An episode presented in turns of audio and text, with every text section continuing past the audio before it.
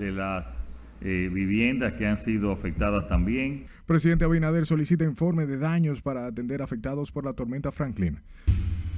Comunidades incomunicadas continúan todavía 24. Balance final. COE reporta tormenta Franklin deja a su paso dos muertos y un desaparecido. Que las poblaciones que le mencioné son las que tienen el mayor riesgo. Alertan lluvias dejadas por tormenta podrían aumentar incidencia de leptopirosis, dengue y otras enfermedades.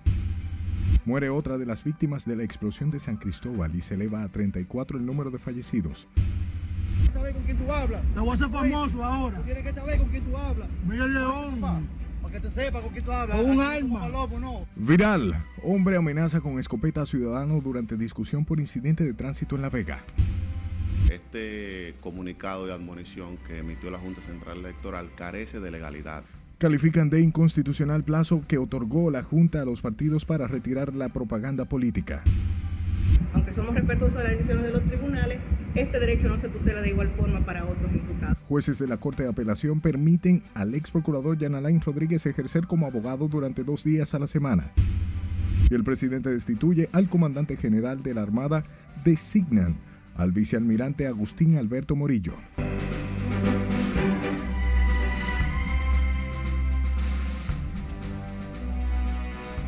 Buenas noches, hora de informarse. Bienvenidos a esta su emisión estelar.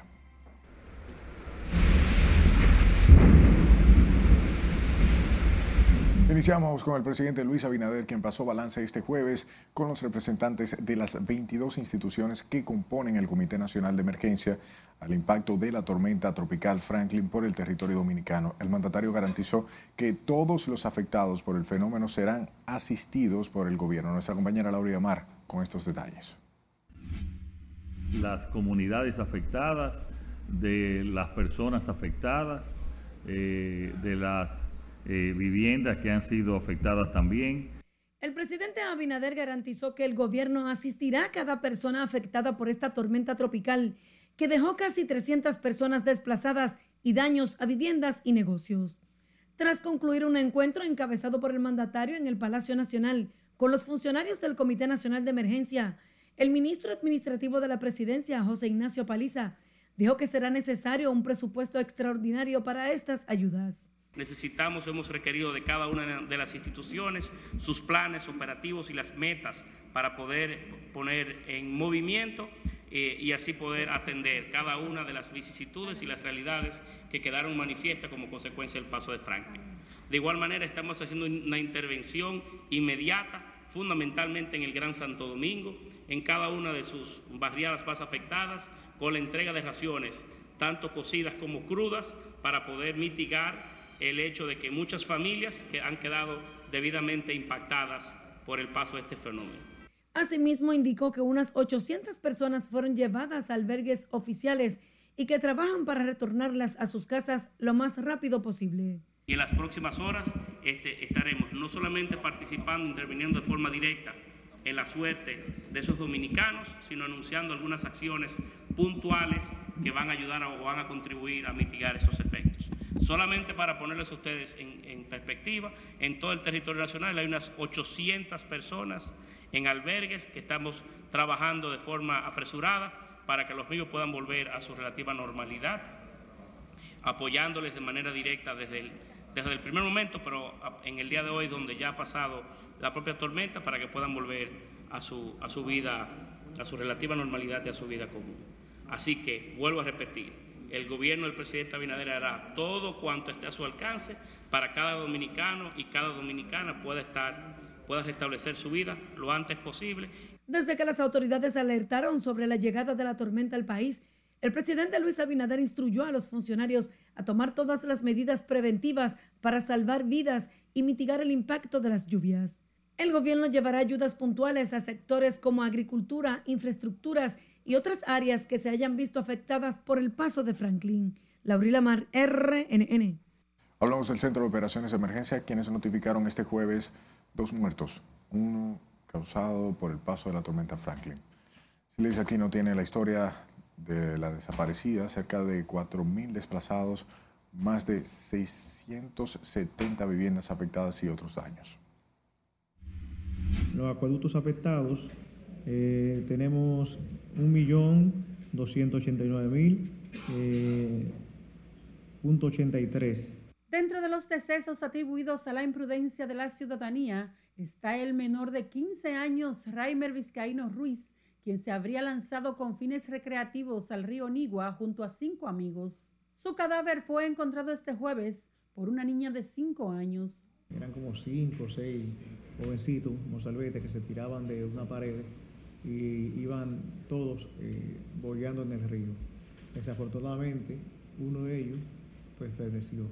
Eh, el doctor Lagares me informaba antes de entrar a, acá a la rueda de prensa que ya el, INACI había hecho el levantamiento y que cada vez que uno ve cosas como esta, uno que tiene tantos hijos como en, mi caso, lo que hace que nos apena muchísimo. El general retirado Juan Manuel Méndez aclaró que estas muertes no entran en el dispositivo de prevención debido a que estos desacataron las recomendaciones de las autoridades. El COE también reportó daños a viviendas, carreteras, acueductos, electricidad y otros. Eh, viviendas afectadas, 678, viviendas parcialmente afectadas, 2, vivienda destruida, 3, eh, personas movilizadas a área segura, 3.390 carreteras afectadas 2. Ayer hubo un error en el momento de emitir el boletín que señalaba dos mil y pico de, carreteras afectadas, eh, ya se corrigió. Comunidades incomunicadas continúan todavía 24, puentes afectados 1, número de albergues 9, eh, número de personas albergadas 89. Asimismo, las autoridades descontinuaron las alertas rojas y mantienen 19 provincias en amarilla y 13 en verde precipitaciones. Aún mañana se esperan debido a, los campos nubosos que continuarán atrayendo el viento del suroeste hacia la República Dominicana. Pese a que la tormenta Franklin salió del país, se prevé las lluvias continúen hoy y mañana. Sila Disaquino, RNN tormenta tropical Franklin dejó un acumulado de lluvias de más de 330 mililitros en tres días, informó la Oficina Nacional de Meteorología. El mayor acumulado de precipitaciones se ubicó en Barahona, lugar por donde entró Franklin, que dejó a su paso 330.7 mililitros de agua. El Distrito Nacional registró 278 milímetros, milímetros en, en la estación ubicada en el Jardín Botánico. Luego siguió el Polo, Barahona registró 257.5 y Santo Domingo Este 255.6 milímetros de lluvia. Los torrenciales aguaceros de Franklin inundaron más de 500 casas ubicadas en las zonas vulnerables de oeste de Santo Domingo, donde las familias afectadas tratan de recuperarse de los estragos de las lluvias que impactaron también establecimientos comerciales. Nelson Mateo recorrió la zona y aquí la historia. Los efectos de la tormenta azotaron al Gran Santo Domingo con sus copiosas lluvias y ráfagas de vientos, pero Mano Guayabo fue una de las comunidades más golpeadas por la crecida de sus ríos y cañadas. Aquí todo el mundo está durmiendo en el suelo, porque aquí la cama, toda la casa de aquí se llenaron de agua, la nevera, estufa y todo se fue todo por aquí. En zonas como Juan Guzmán, Villas Colinas, sus cañadas inundaron viviendas y negocios por igual. El agua comenzó, entró aquí, y ya tú sabes, eso a todo el mundo. A mí se me dañaron unas cuantas cosas porque cuando el agua entró aquí, yo estaba aquí adentro. Entonces comenzó a subir un par de cosas, pero se me dañaron unas cuantas cosas, arroz, azúcar, se me dañaron todas esas cosas. La desolación es evidente en toda la zona azotada por las fuertes corrientes del arroyo Bonito y la cañada de Juan Guzmán. Su gente asegura que no aceptarán más cuentos y promesas políticas sobre el dragado y canalización de la cañada. Deben de empoderarse de las necesidades, no nada más en tiempo de política, que tiene que venir la comunidad de ahora que se necesita. Porque la política va a estar siempre, pero eh, cada cuatro años vienen a hacerse de nosotros a buscar votos. Pues lo vamos a echar por esa caña y que venga aquí y no venga a resolver. Desde las primeras horas de este jueves, los afectados hacían ingentes esfuerzos por sacar el agua de sus casas y negocios, mientras la humedad y el lodo hacían más tétrico el desolado panorama. Que no resuelvan eso, porque aquí no han hecho nada. aquí nadie cogió grande, porque todo el mundo el lunes contra. Yo recogí lo mío, yo quiero que le tapen esa caña. Eso sí que yo quiero que se destape, que hagan, busquen una solución. Y está bien que somos demasiado para el gobierno. Don César nos llevó hasta su casa próximo a la cañada que la inundó hasta el caballete. Sus camas y trastes aún permanecen encaramados como medida preventiva. Ayer tuvo que pasar el día entero aquí, cuando pasó por la lluvia, sacarle el agua con cubeta, trapear todo esto, recoger todo, guindar todo ahí. Y no solamente yo solo, es la comunidad entera aquí. Más de 500 familias afectadas a orillas de las cañadas Arroyo Bonito y Juan Guzmán esperan de la rápida asistencia de las autoridades y el plan social de la presidencia. Nelson Mateo, RNN. Corporación de Acueducto y Alcantarillados de Santo Domingo informó que fue restablecido el servicio de agua en el Gran Santo Domingo luego de la suspensión de algunos de sus acueductos tras el paso por el país de la tormenta Franklin. La CAST informó que desde esa tarde, esta tarde, los acueductos Isamana, Duey, La Isabela y los campos de pozos del norte los cuales salieron de operación por la turbidez del agua, fueron puestos en funcionamiento. La entidad explicaba que los acueductos Valdesia, Jaina, Barrera de, la, eh, Salinidad y los campos de pozos La Joya, Los Marenos, entre otros, se mantuvieron operando de manera ininterrumpida. Paralelo a esto, la tormenta tropical Franklin también dejó daños en la agricultura en algunas zonas del sur, especialmente en Azua, donde las lluvias afectaron la producción de banano. Así lo informó de manera preliminar el ministro de Agricultura, Limber Cruz, aunque aclaró que no todos los cultivos fueron afectados por los torrenciales. No, en dinero, en dinero, vamos a hacer la evaluación porque un camino vecinal, por ejemplo, si tiene 10 kilómetros, bueno, si hay que hacerlo, eso se lleva unos 10 millones de pesos, más o menos, porque es algo más de un millón por kilómetro. Y así sucesivamente. Eso, esa evaluación precisamente se va a hacer ahora, el presidente la pidió y nosotros tenemos que tirar esos números, porque eso no es al ojo, eso hay que ir, medir. Limber Cruz precisó además que en las provincias Monteplata, Peravia, San José de Ocoa, San Cristóbal y en la Hacienda Estrella, las inundaciones también afectaron los cultivos de arroz. Vamos a Santiago, donde la Defensa Civil informó que todo transcurrió con normalidad y destacó que no se registraron daños ni inundaciones por la tormenta Franklin. Junior Marte nos cuenta. Que Dios está con nosotros. Francisco Arias, subdirector nacional de la Defensa Civil, informó que las novedades fueron nulas en Santiago ante el paso de la tormenta Franklin. Que estamos en los lugares de Santiago, en las 92 zonas propensas a inundaciones y deslizamiento de tierra, que notaron la presencia de la Defensa Civil, del ejército, de la policía. El funcionario destaca además el apoyo recibido de las diferentes instituciones del Estado.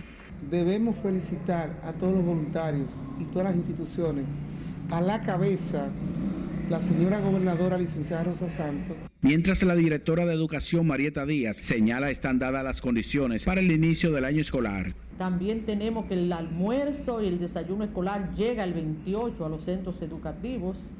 Ya los libros llegaron, estamos repartiendo los libros, están llegando las butacas desde hace más de tres semanas y terminando los, el remozamiento de los centros educativos listos para iniciar y gracias a Dios que con la tormenta no pasó nada, que aquí en Santiago las escuelas quedaron en las mismas condiciones que estaban antes de la tormenta.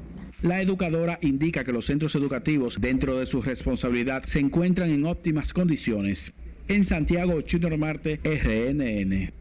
Inundaciones de la tormenta Franklin fueron utilizadas por muchos ciudadanos como ríos y piscinas improvisadas, donde de manera irresponsable y arriesgando sus vidas, jóvenes y adultos ignoraron las advertencias de los organismos de socorro y la amenaza de las lluvias que tuvieron en alerta a todo el país. Scarlett Richardo con la historia. Míreme esto, señores, míreme esto, mira, la, mira dónde va la caña, mira cómo va la caña. Las zonas vulnerables afectadas por las inundaciones se convirtieron en espacios de recreación para los ciudadanos que no dudaron en salir del refugio de sus hogares. No, pero ven acá, amigo, pero estamos ahora mismo en una alerta roja aquí. En lugar de resguardarse en sus casas por el peligro que representaba para la población la tormenta Franklin, ciudadanos utilizaron artefactos inflables como este cisne para nadar entre las inundaciones. Bueno, Juanito, estamos feos. Mira cómo se subió arriba.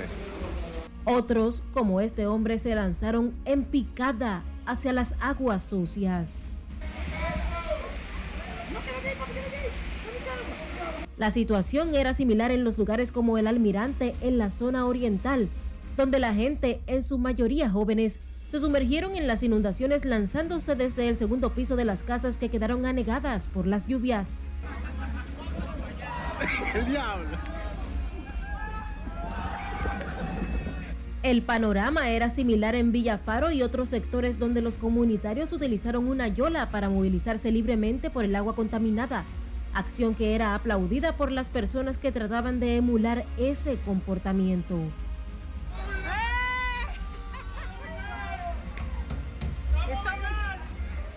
Pese a los pronósticos, la gente se desplazó también hasta las cercanías de las playas para darse un chapuzón.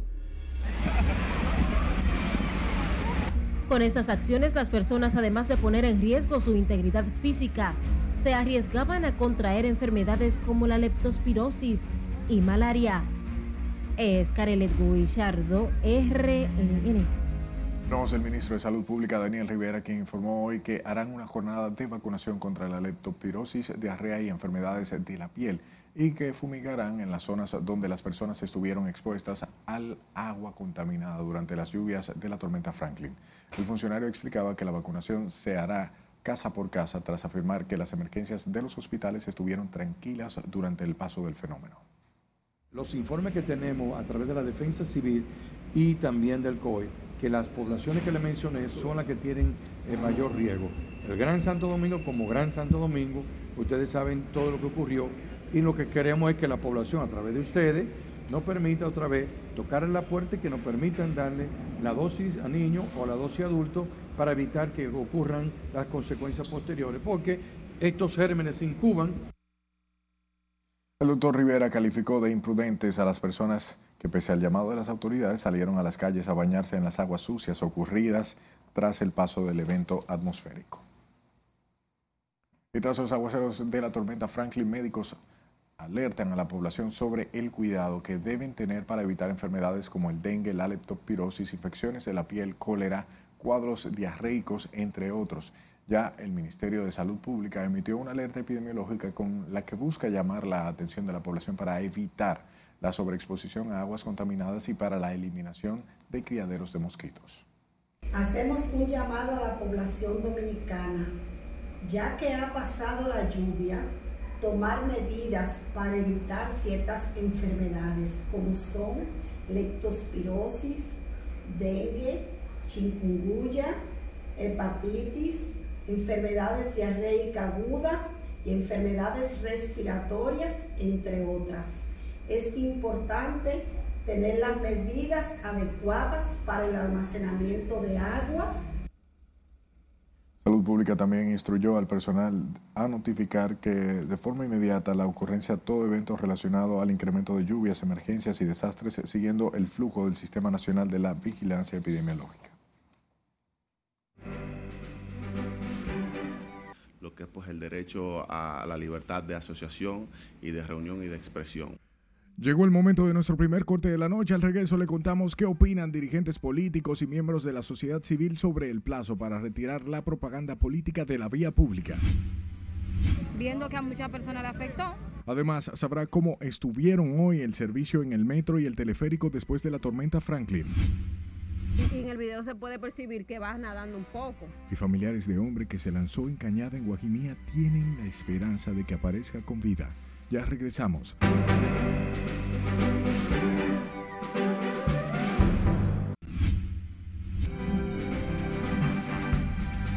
Donald Trump viaja a Georgia para ser fichado por su cuarta imputación penal y Putin promete que se investigarán las causas del siniestro donde falleció el jefe del grupo Warner. Esto más nos presenta nuestra compañera Luisa Peguero en el resumen internacional. El expresidente estadounidense Donald Trump salió este jueves de Nueva Jersey para viajar al estado de Georgia, donde debe comparecer para ser fichado por las autoridades judiciales por su cuarta imputación penal. La caravana de vehículos de Trump, de 77 años, salió de su club de golf sobre las 15 horas locales para tomar un avión con destino a Atlanta, desde donde se dirigirá a la prisión del condado de Fulton. El presidente ruso Vladimir Putin prometió hoy que se investigarán todas las causas del siniestro del avión privado en el que viajaba el jefe del grupo Warner, Yevgeny Prigozhin, que se estrelló el miércoles en el centro de Rusia. Putin, que se reunió a finales de junio en el Kremlin con Prigozhin después de que este protagonizara una fallida rebelión armada hace exactamente dos meses, destacó que los exámenes técnicos y genéticos que realizarán los especialistas requerirán tiempo. Las acusaciones siguen acumulándose contra el urólogo Darius Padush, quien enfrenta denuncias de abuso sexual por parte de pacientes en diversos hospitales de Nueva York. La cifra de víctimas asciende ahora a 70 personas afectadas por estos actos. Inicialmente arrestado en abril bajo cargos de abuso que datan entre 2015 y 2019, el urólogo enfrenta acusaciones por tocar indebidamente a menores de edad y adultos bajo la apariencia de tratamientos médicos legítimos. Los demandantes son antiguos pacientes que alegan haber sido víctima de agresiones sexuales perpetradas por el médico, mientras sostienen que los hospitales negligieron su deber de prevenir estos incidentes. Un grupo de investigadores del Instituto Baután de Brasil identificó una sustancia extraída del veneno de una especie de pez con propiedades antiinflamatorias que se mostró eficaz para tratar el asma, informaron este jueves fuentes oficiales. La proteína fue capaz de reducir el más del 75% del número de células que como consecuencia del asma causan inflamación y daño en los tejidos del pulmón, informó la entidad científica vinculada a la gobernación del estado de Sao Paulo. Las hijas de Celia Ramos, fallecida en 1997 tras haber sido esterilizada forzosamente durante el gobierno de Alberto Fujimori, junto con organizaciones y activistas de derechos humanos, expresaron este jueves su esperanza de que la Corte Interamericana de los Derechos Humanos haga justicia y reparaciones tanto en este caso como en los otros miles de denunciados. Durante el segundo periodo del gobierno de Fujimori entre 1995 y 2000, el Ejecutivo peruano implementó un programa nacional de planificación familiar y salud sexual y reproductiva que realizó esterilizaciones forzadas a más de 200.000 mujeres, la mayoría pobres y campesinas. Si quieres dormir, duerme al lado de él que están durmiendo los dos, pero yo no soy almohada. ¿Entendido? ¿Entendido? Yo no soy almohada. Un hombre agredió a codazos a un hombre en el metro de Nueva York, supuestamente porque se durmió en sus hombros. Luego se enfrascó en una pelea a puñetazos con otro joven que salió a la defensa del agredido, que quedó aturdido en el asiento. Mientras los demás pasajeros despejaron el área para evitar resultar lesionados como consecuencia del forcejeo entre los dos hombres. En las internacionales, Ana Luisa Peguero, RNN. Una falsa amenaza de bomba activó la madrugada de este jueves el sistema de seguridad del Aeropuerto Internacional Gregorio Luperón en Puerto Plata. La situación provocó que las autoridades de la terminal aérea activaran los protocolos de evacuación tras recibir un mensaje amenazante dirigido a la tripulación del vuelo 1728 operado por la aerolínea JetBlue que viajaría con destino a la ciudad de Nueva York, Estados Unidos. Durante una revisión del avión no se encontraron hallazgos que representen peligro para la tripulación ni los viajeros. Las autoridades trabajan en esclarecer la situación y determinar la procedencia de la amenaza.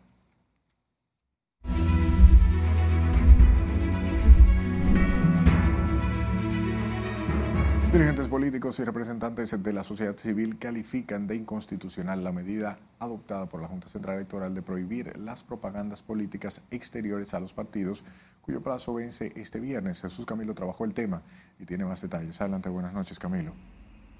Muchas gracias, buenas noches. Los partidos políticos deben apurar el paso ya que tienen como plazo hasta mañana viernes para retirar toda promoción política de la calle. Este comunicado de admonición que emitió la Junta Central Electoral carece de legalidad. La decisión adoptada por la Junta Central, que prohíbe a los partidos realizar mítines, caravanas, marchas y propagandas electorales, a todas luces contraviene la Constitución, según afirman los dirigentes de distintos partidos. Precisaron además que la medida vulnera la libertad de reunión, consagrada en el artículo 48 de la Constitución. Los artículos 47, 48 y 49 de nuestra Constitución establecen lo que es pues el derecho a la libertad de asociación y de reunión y de expresión. Y por igual los artículos eh, citados por la Junta Central Electoral en su comunicado fueron artículos que fueron pues eliminados por sentencia. Creo que es injusto puesto que es bastante dinero que se va que se va a perder, pero también sobre todo es decir, para nosotros los candidatos que son menos menos conocidos nos limita por el hecho de que eh, la, elección es el primero de, de octubre además de que violenta disposiciones del Tribunal Constitucional y el Superior Administrativo. La Fundación Institucionalidad y Justicia asegura que a la Junta Central se le hizo tarde para implementar esa medida. La Junta ha perdido la autoridad. Y ha perdido la autoridad porque no pudo contener, no pudo controlar en el tiempo que correspondía. Entonces ahora que se presenta un poco difuso y que ya se han aperturado los plazos para, eh, para las campañas con algunas limitaciones que pudieran ser atendibles, la que está planteando la Junta, pero que de todas formas no se corresponde con no haberlo controlado antes. La Junta Central Electoral estableció que la medida contra los partidos, agrupaciones y movimientos políticos está sustentada en el artículo 44 de la Ley 3318, que rige el sistema político partidista. De no acatar la decisión, el órgano comicial advierte que los partidos políticos serían sancionados con la retención de fondos y la aplicación de multas. Eso es lo que tengo hasta el momento. Paso contigo al set de noticias. Gracias Camilo por la información.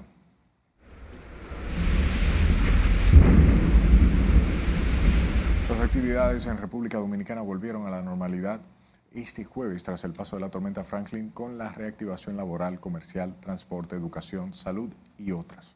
Laura Mar tiene la historia. Luego de un día y medio de actividades suspendidas para que las personas permanecieran en sus casas y preservar vidas por el paso de la tormenta tropical Franklin, la ciudad recuperó su dinamismo. Desde muy temprano la gente regresaba a sus actividades habituales. No, ahora mismo yo voy para el judo, a entrenamiento de judo, pero allá donde yo vivo en San Cristóbal hubo muchos daños materiales. Eh, pero a mí en particular todo salió bien, en mi casa no hubo problema. Algunos se recuperan de daños provocados por el fenómeno meteorológico. A trabajar en el Olímpico de Naranja. ¿Y cómo le pasó a usted con la lluvia? Bien, gracias al Señor.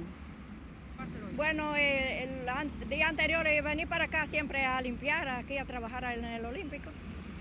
Y hacía mi rutina diaria. ¿Y hoy qué le pasó? Bien, por la gracia de Dios todo. No me ha pasado nada, gracias a Dios. Las personas abordaban los diferentes medios de transportes en los que se dirigían a sus trabajos. Bueno, salí bien, mi casa no, no tuvo problema. A trabajar, me trabajo mientras las diferentes instituciones públicas y privadas ofrecen sus servicios a los ciudadanos con normalidad. Laurila Mar, RNN. Luego de dos días de que las instituciones públicas y privadas estuvieran en receso por el paso de la tormenta Franklin, los servicios de transporte masivos como el metro y el teleférico reiniciaron sus operaciones este jueves. Margarita Dipré conversó con algunos usuarios y nos ofrece otros detalles en esta historia.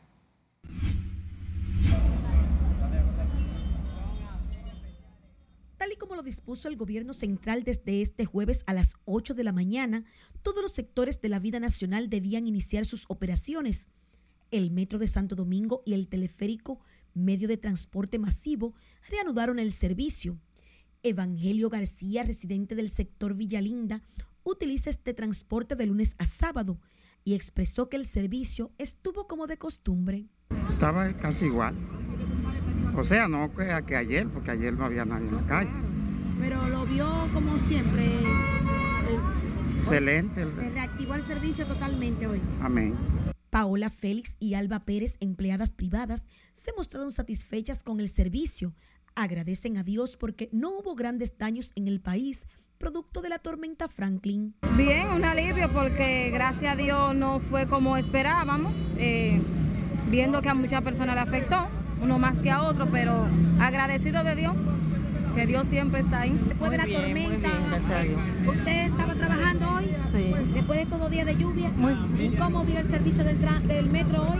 Muy bien, muy agradable. Todo perfecto. Todo bien. Dineuris Reynoso entiende que el servicio está excelente, pero deploró el comportamiento de los ciudadanos durante la tormenta. No respetan, tú lo ves hasta en nevera corriendo en el agua como que andan en el mar.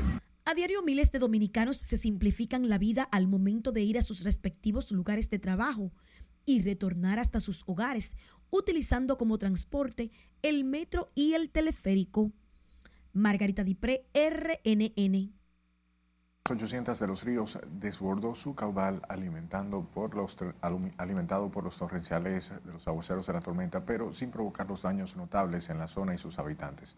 Así lo aseguraron residentes de la comunidad, lo que atribuyeron a los trabajos de canalización y la asistencia de las autoridades antes y durante el mal tiempo.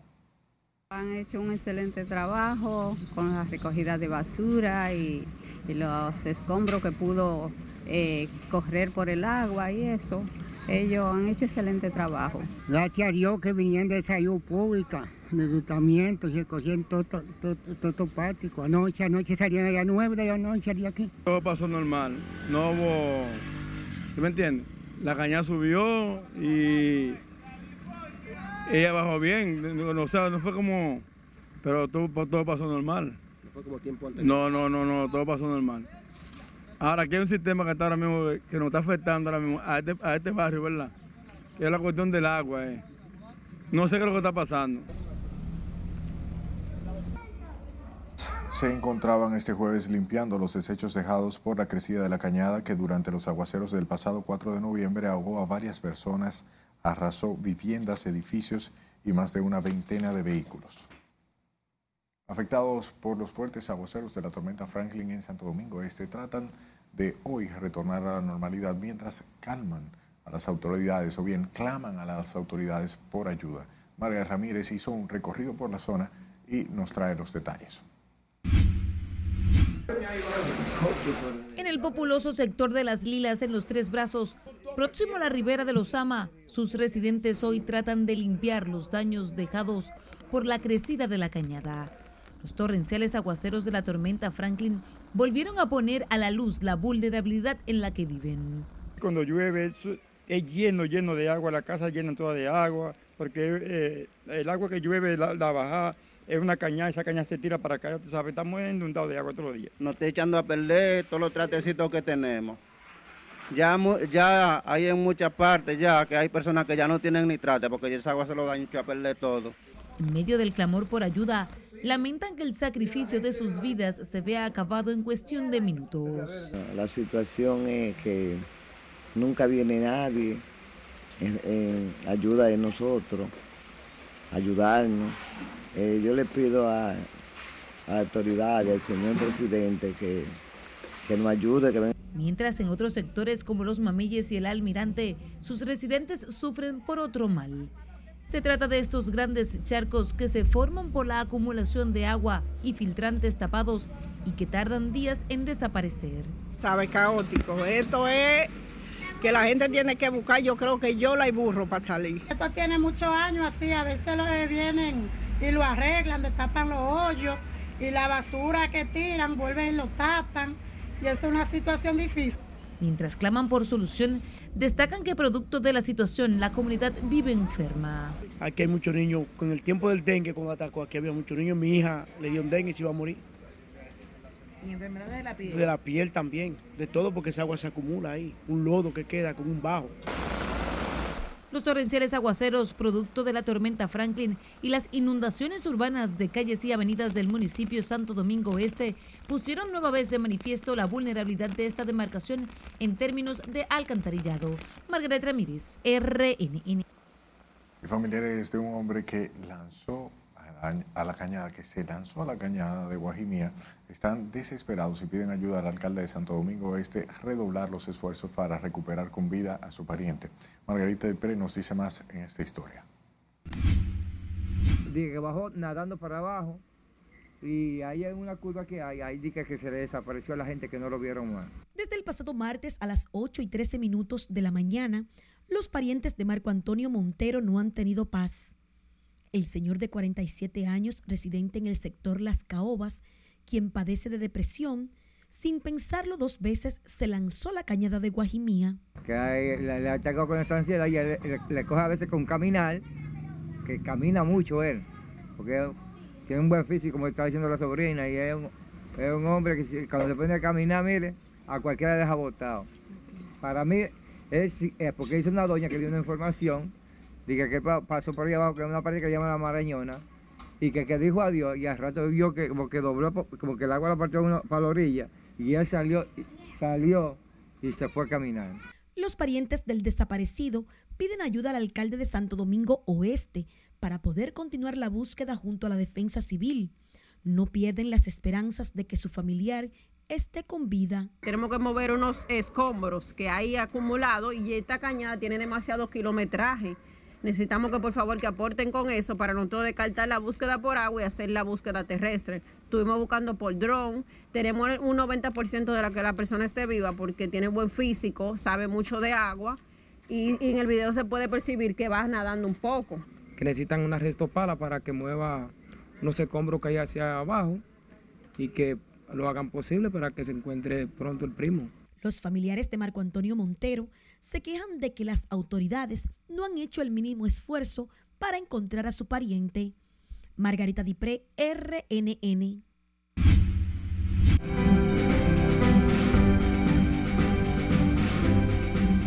Veamos en qué evento participa un grupo de exportadores dominicanos junto a Pro Dominicana en los Estados Unidos, así como otras informaciones en ese sentido con nuestro compañero Martín Adames. Buenas noches. Los exportadores dominicanos, con el apoyo de Pro Dominicana, aprovecharon las oportunidades de negocios que ofrece esta feria, donde participan más de 75 grandes empresas de distribución como Walmart. Exportadores dominicanos participaron en el Trade Show 2023 de la Asociación Nacional de Supermercados de los Estados Unidos en busca de captar negocios y colocar sus productos en ese importante sector. Los exportadores, con el apoyo de Pro Dominicana, aprovecharon las oportunidades de negocios que ofrece la feria donde participan más de 75 empresas grandes de distribución como Walmart, y más de mil compradores de todos los supermercados de los Estados Unidos, que son parte de la asociación. La Asociación de Hoteles y Turismo de la República Dominicana, Azonaores, resaltó la importancia para la industria turística de la creación del Gabinete de Lucha contra el Sargazo y consideran esta medida como oportuna para mitigar los efectos de estas algas en las playas y costas del país. David Givre, presidente de Azonaores, expresó que la entidad estará apoyando, siendo parte del Consejo Consultivo, en todas las gestiones de coordinación y ejecución que permitan desarrollar políticas públicas que impacten positivamente al medio ambiente y fomenten el crecimiento sostenible del sector turístico. El Banco Popular Dominicano ascendió en un solo año un total de 44 posiciones en la lista de los mil mejores bancos del mundo de la revista financiera The Banker, ubicándose en la casilla 739 y manteniendo su liderazgo como el primer banco dominicano en este ranking. La entidad bancaria ha mejorado de manera continua su clasificación en este listado internacional, logrando en el último lustro un ascenso de 68 posiciones en esta evaluación que desde hace más de cuatro décadas realiza The Banker, propiedad del grupo Financial Times. Enhorabuena para el Grupo Popular, uno de los bancos más grandes del país en función de sus activos y muy importante para el sistema bancario nacional. Hasta que las económicas continúe con la emisión estelar de Noticias RNN. Este derecho no se tutela de igual forma para otros imputados. Vamos a otra pausa comercial. Al volver, le contamos por qué Jan Alain podrá ejercer como abogado dos veces a la semana. ¿Sabes con quién tú hablas? Miguel León. Para que te sepa con quién tú hablas. Con un arma. También le contamos sobre el apresamiento de un hombre que amenazó a otro en plena vía pública con una escopeta. Cómodo, los sudores y, y usted sabe que hay gente que se ha muerto de la presión. Y le diremos cuál es la queja de los residentes en Villajuana. Esta es la emisión estelar de Noticias RNN. No le cambie.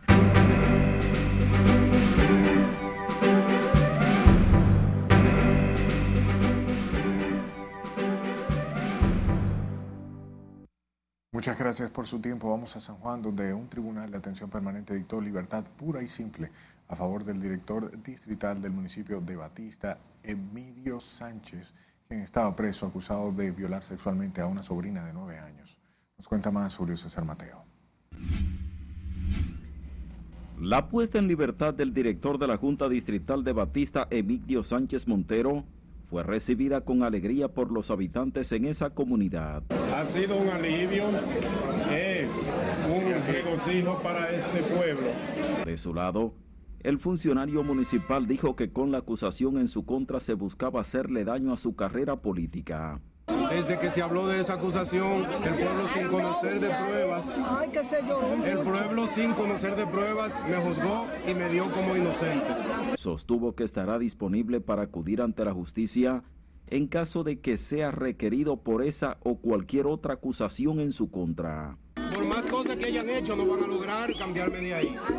Nosotros estamos aquí y estamos siempre a disposición de la justicia para dar la cara por lo que sea que nos llamen, pero vuelvo y les repito, no van a cambiar nuestra forma de ser. Familiares del acusado, dirigentes comunitarios y empleados de la Junta Distrital de Batista resaltaron el papel jugado por las autoridades judiciales ante lo que califican una falsa acusación. Pero por lo menos está el libre y se demostró la verdad de que él es totalmente inocente de lo que fue acusado. Tras ser detenido por la acusación de violación sexual, el Partido Revolucionario Moderno dispuso la suspensión de Emigdio Sánchez Montero como dirigente de esa organización política.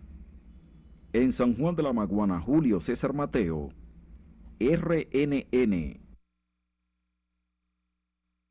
De los jueces de la segunda sala penal de la Corte de Apelación del Distrito Nacional, quienes acogieron de manera parcial la solicitud de variación de medida de coerción contra Yanalain Rodríguez, principal imputado en el caso judicial Medusa.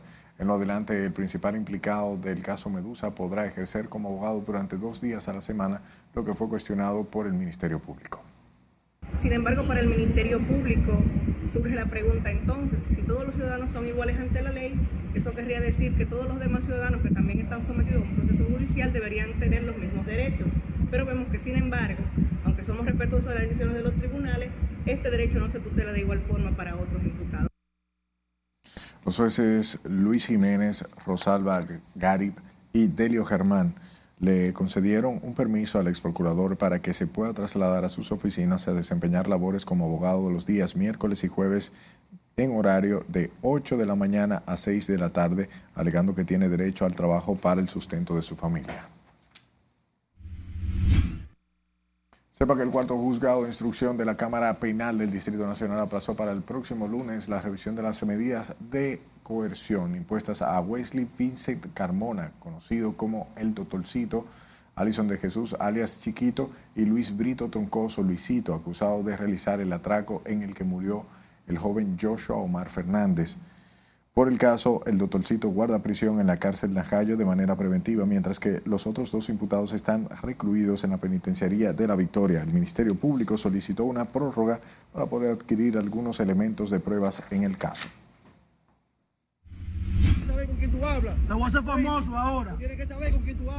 La Policía Nacional apresó a un hombre en momentos en que amenazaba a otro con una escopeta durante un incidente de tránsito ocurrido en La Vega y que se hizo viral en las redes sociales. Se trata de José Odalis Paulino Santos, de 52 años, quien en medio de una discusión utilizó su arma de fuego de manera intimidante contra el conductor conocido como Steven Benjamín Padilla.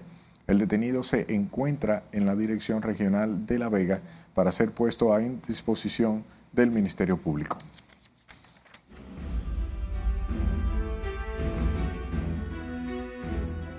Escuche, aumentó a 34 el número de fallecidos por la explosión ocurrida el pasado lunes en una zona comercial de San Cristóbal. Andrés Bersán falleció en la unidad de quemados del Hospital Ney Arias Lora tras permanecer interno desde el día de la explosión. Las autoridades continúan con las labores de investigación y hasta el momento se desconocen las circunstancias en las que se produjo el siniestro que provocó conmoción y dolor en San Cristóbal.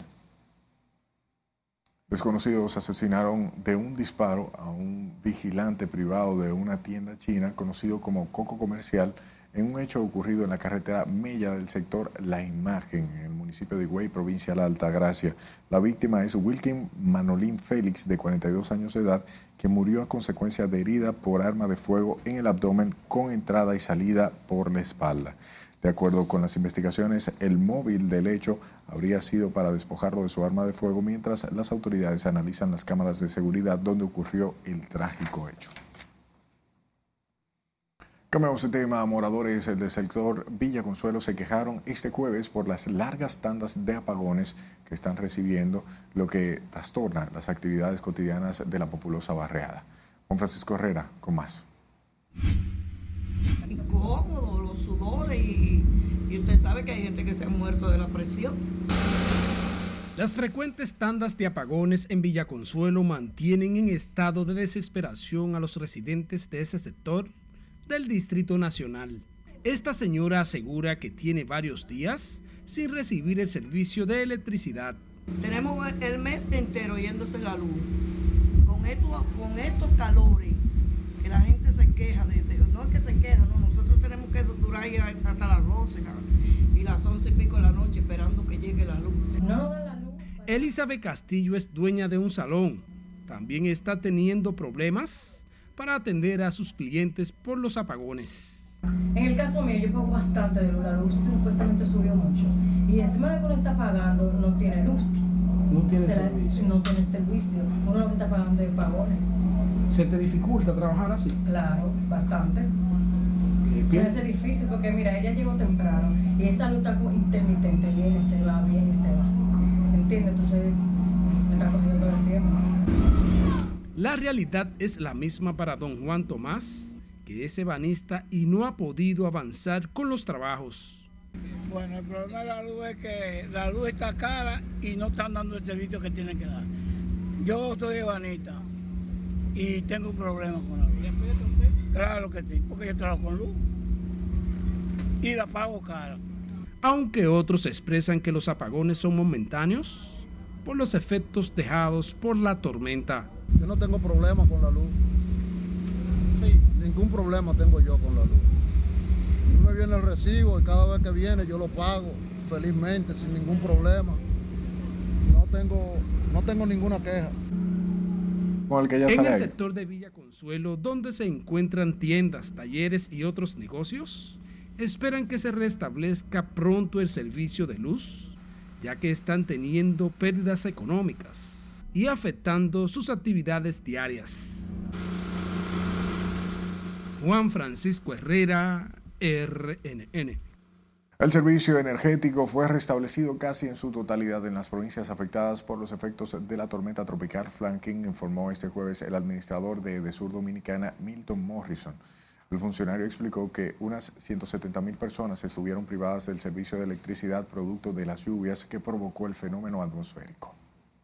Ya hoy jueves a las 8 de la mañana tenemos cubierto el 99.5% de todos nuestros clientes tienen electricidad. ¿En cuáles sectores? ¿En cuáles sectores más o menos? Bueno, las provincias, eh, sobre todo en Azua y Barahona, fueron de las que más reportaron y algo San Cristóbal. Pero lo más importante ahora es que todo está recuperado. Gracias a Dios hicimos un trabajo y nuestros clientes ya tienen energía.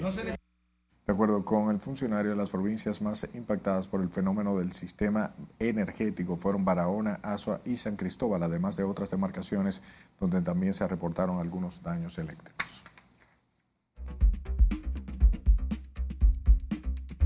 Buenas noches, soy Mía Sánchez con otro informe del tiempo. La Oficina Nacional de Meteorología ONAMET informó que el centro de la tormenta tropical Franklin continúa alejándose gradualmente, ubicado al este-noreste de la isla de Gran Turca, y ya no representa peligro para la República Dominicana. Dentro de los efectos positivos de la tormenta tropical Franklin es que debido a la amplia circulación del fenómeno, empujó todas las partículas africanas que habían en el Caribe, por lo que no hay polvo del Sahara circulando en este momento. En cuanto a las condiciones del tiempo, estarán dominadas por el ingreso de humedad a través del flujo del viento del suroeste, condición que aún aporta la circulación asociada a la tormenta tropical, por lo cual se provocarán aguaceros, truenos y viento en gran parte del territorio nacional. La ONAMET y el COE, debido a las lluvias ocurridas y a las que se esperan en los próximos días, mantienen los niveles de avisos y alertas meteorológicas ante posibles crecidas de ríos, arroyos y cañadas, así como inundaciones urbanas y o rurales, y también deslizamientos de tierra. En alerta verde hay 13 provincias y en alerta amarilla se mantienen 19 provincias. Por favor, seguir atentos a los boletines e informes de las autoridades pertinentes. Hasta aquí el informe meteorológico. Recuerde seguir los pronósticos del tiempo en nuestras redes sociales y continúe con la emisión estelar de Noticias RNN.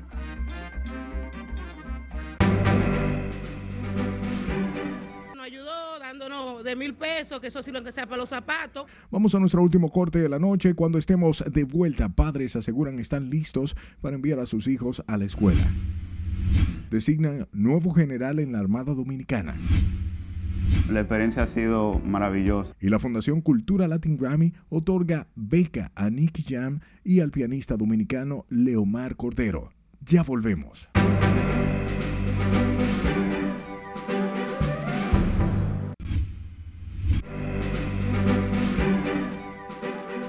Saludos buenas. Iniciamos la entrega deportiva con el voleibol femenino porque el Final Six se reanudó con seis partidos en el Palacio del Voleibol Ricardo y Arias en el Centro Olímpico Juan Pablo Duarte. De esos seis partidos, el último, República Dominicana contra Estados Unidos, un juego de brinco y espanto. Ganó el primer set, Estados Unidos 25-21, en solo 27 minutos. Luego, República Dominicana estuvo comandando el segundo hasta lograr la victoria 25-19 en 28 minutos. Ahora está tratando República Dominicana de venir desde atrás en el tercer set, que lo perdía por 5 puntos, pero ya está de 1, 18-17.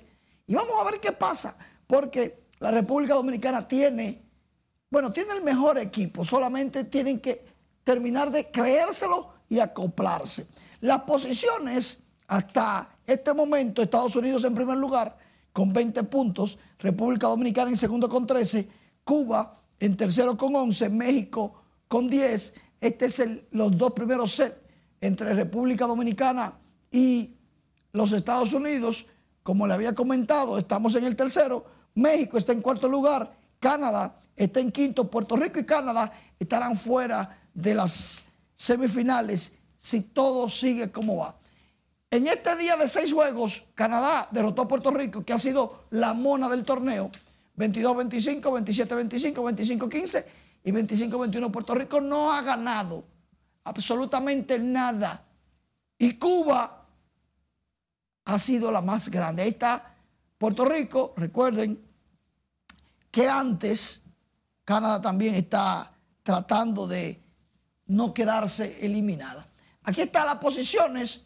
Puerto Rico 0-3 en todos los juegos. O sea, no ha ganado un set. Canadá 3-1. No, el que no tiene puntos es porque no ha ganado un set. Canadá 1-3, 1-3 con 6 puntos porque ha jugado juegos cerrados.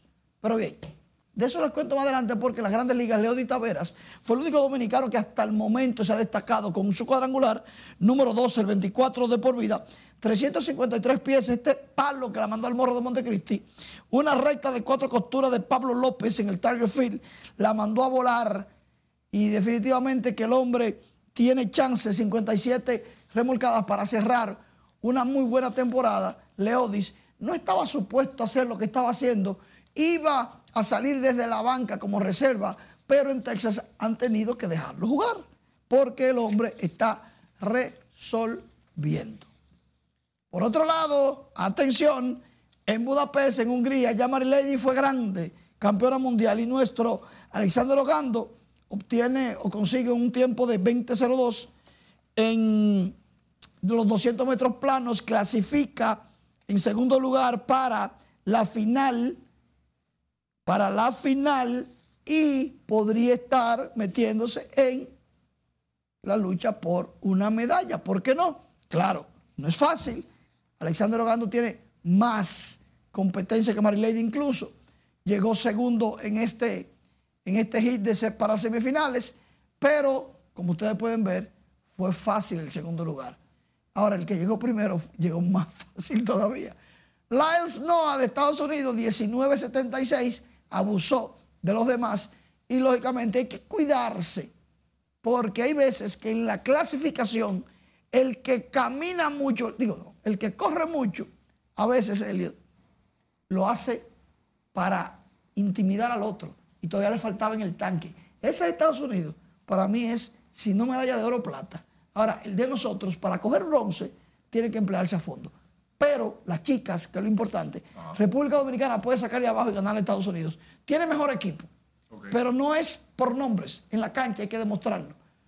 Sigue este viernes, semifinales en la tarde y en la mañana, completar calendario de los dos partidos que se suspendieron el pasado martes y ya las finales el próximo sábado. Así que ya tú sabes. Perfecto. La mejor de la suerte a todos. Así es. A propósito de que este lunes inicia el año escolar, algunos padres aseguran que están listos para enviar a sus hijos a las aulas, mientras otros no han completado los útiles escolares. Con la historia Jesús Camilo. Las autoridades de educación calendarizaron para este próximo lunes 28 el inicio del año escolar, bajo las expectativas de que inicie la docencia sin mayores contratiempos.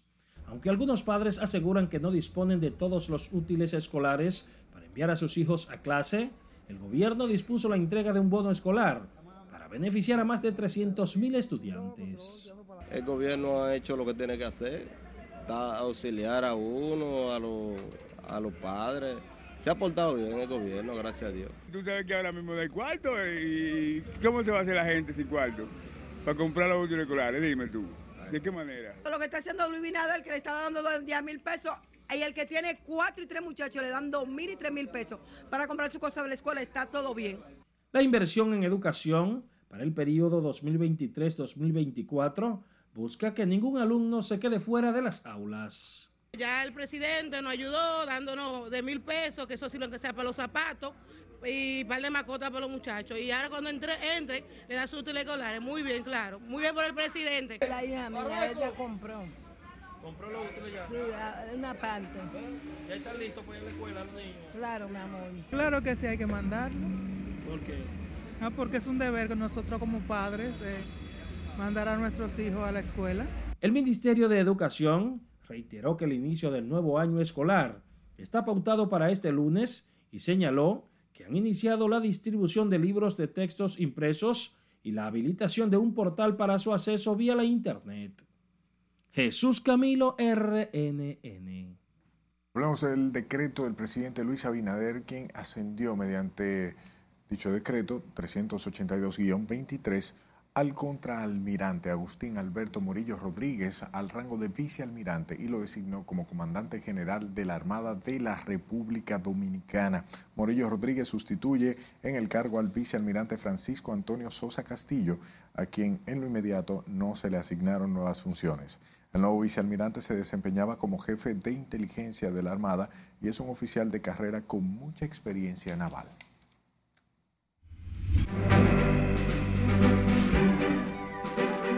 La Fundación Cultura Latin Grammy otorga beca a pianista dominicano, mientras que la película dominicana El Año del Tigre está disponible en varias plataformas digitales. Silencia Alcántara con estos detalles en las noticias del espectáculo. La experiencia ha sido maravillosa. La Fundación Cultural Latin Grammy otorgó la beca Nicky Jan al pianista dominicano Leomar Cordero durante una presentación especial con el artista en Miami, en el que el ganador del Latin Grammy se presentó con Cordero y becados adicionales. También conocida como la beca Prodigio y patrocinada por un ídolo de la música latina, se creó hace nueve años para apoyar la educación musical y los géneros de la música latina.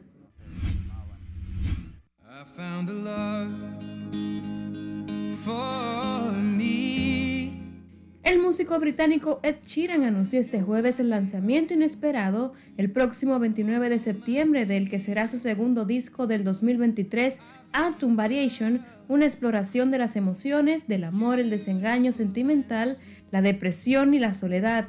Así lo afirmó el artista en un comunicado.